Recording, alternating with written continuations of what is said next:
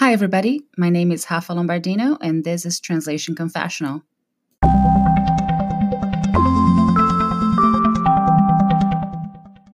This episode is brought to you by Shopify. Forget the frustration of picking commerce platforms when you switch your business to Shopify, the global commerce platform that supercharges your selling wherever you sell. With Shopify, you'll harness the same intuitive features, trusted apps, and powerful analytics used by the world's leading brands. Sign up today for your $1 per month trial period at shopify.com slash tech, all lowercase. That's shopify.com slash tech. Translating nonfiction books. Last week, I talked about translating books from Portuguese to English.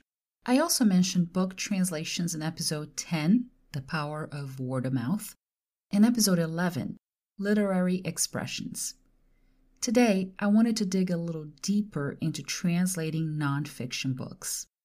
Personally, that's the kind of book that I consume more often.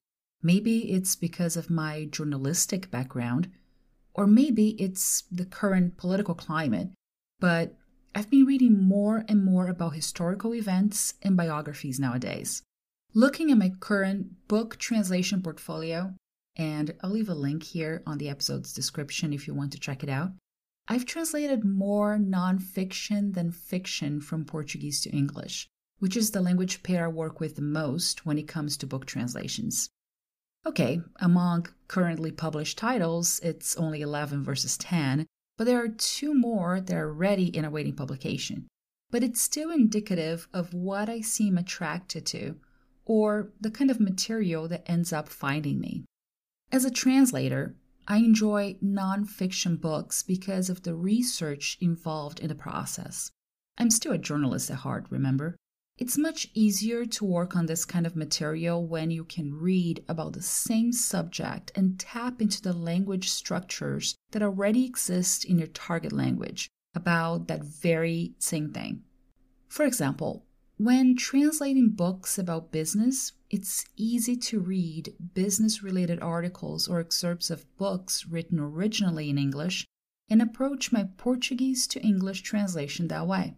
The most challenging part, though, is when a Brazilian author quotes a book that was originally written in English, but that quote will be in Portuguese, of course, since the Brazilian author is writing in Portuguese for a Portuguese speaking audience.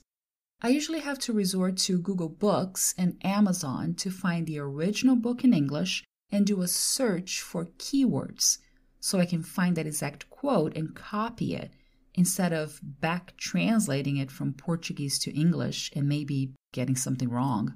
Sometimes, when the book is too old or hasn't been made available electronically, so I'm unable to click the Look Inside button and hope the page I'm looking for has been scanned for preview, I have to go the analog route. Luckily, I have a friend who works in a large university library here in San Diego. Shout out to Jason. So there was this one time when I had to send him the name of a few books and their respective authors, the approximate page number, based on the page number the Brazilian author had indicated in the footnotes or endnotes, and then my back translation, so that my friend could look up those books and send me a picture with the original quote in English that I could add to my translation. It is hard investigative work, but it's rewarding nevertheless. The interesting thing is that the nonfiction book I had the easiest time researching, considering the wealth of information available out there, was also the hardest one that I had to translate so far. I'll tell you more about it right after this.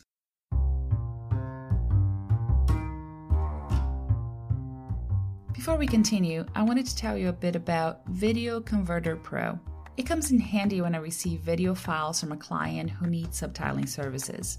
Sometimes they may send me a video in an odd format, so I can convert it to MP4 and load it into my subtitle software to get things going. And because I'm always creating content for my YouTube channel, I can use it to edit video clips too. It's also a lifesaver when clients send me video files and ask for transcription into a Word document. I can extract the audio from the video, load it into my transcription software, and I can get to work. If you'd like to give Video Converter Pro a try, go to this webpage, bit.ly slash tc-vc. It's easy to remember. TC for Translation Confessional and VC for Video Converter. Once again, the webpage is bit.ly slash tc vc. Hope you like it. When you need mealtime inspiration, it's worth shopping Kroger, where you'll find over 30,000 mouthwatering choices that excite your inner foodie. And no matter what tasty choice you make, you'll enjoy our everyday low prices, plus extra ways to save, like digital coupons worth over $600 each week. You can also save up to $1 off per gallon at the pump with fuel points. More savings and more inspiring flavors make shopping Kroger worth it every time. Kroger, fresh for everyone. Fuel restrictions apply to this day, the most challenging and yet the most important nonfiction book I've translated so far was Holocaust Memoirs of a Bergen-Belsen Survivor by Nanette Blitz Koenig. I was contacted by an agency in Brazil, sent a translation sample, and was selected by the author's team, which involved not only the author herself, but her husband, the Dutch publisher, and a Brazilian journalist who helped bring the original book in Portuguese to life. Nanette's story deeply moved me. Even though I've been familiar with Holocaust stories from an early age, I was probably one of the only 15 year olds eagerly awaiting Schindler's List to premiere on cable. It is a completely different experience when you not only come in contact with a powerful survivor's account, such as hers, but have to find the words to do someone's story justice in your translation.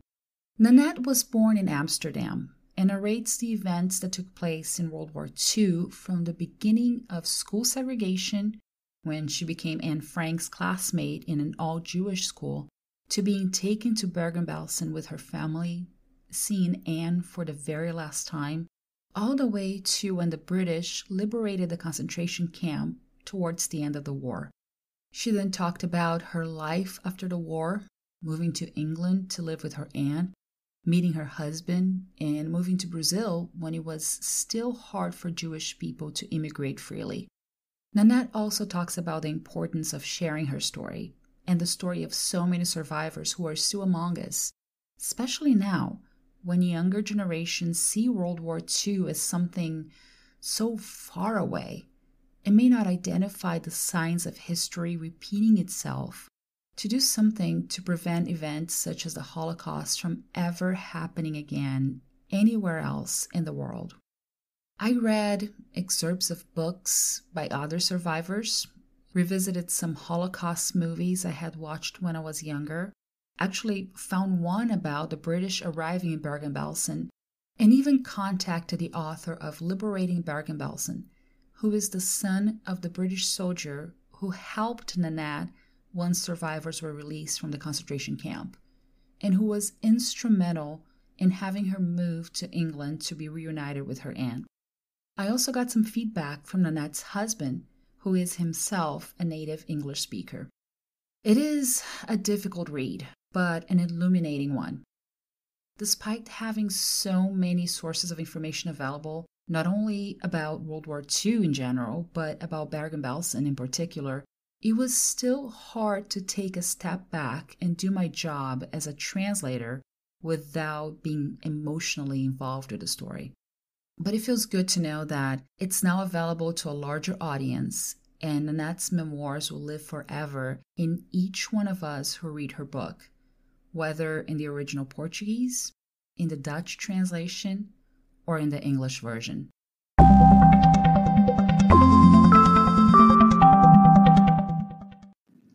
At Evernorth Health Services, we believe costs shouldn't get in the way of life changing care, and we're doing everything in our power to make it possible. Behavioral health solutions that also keep your projections at their best? It's possible.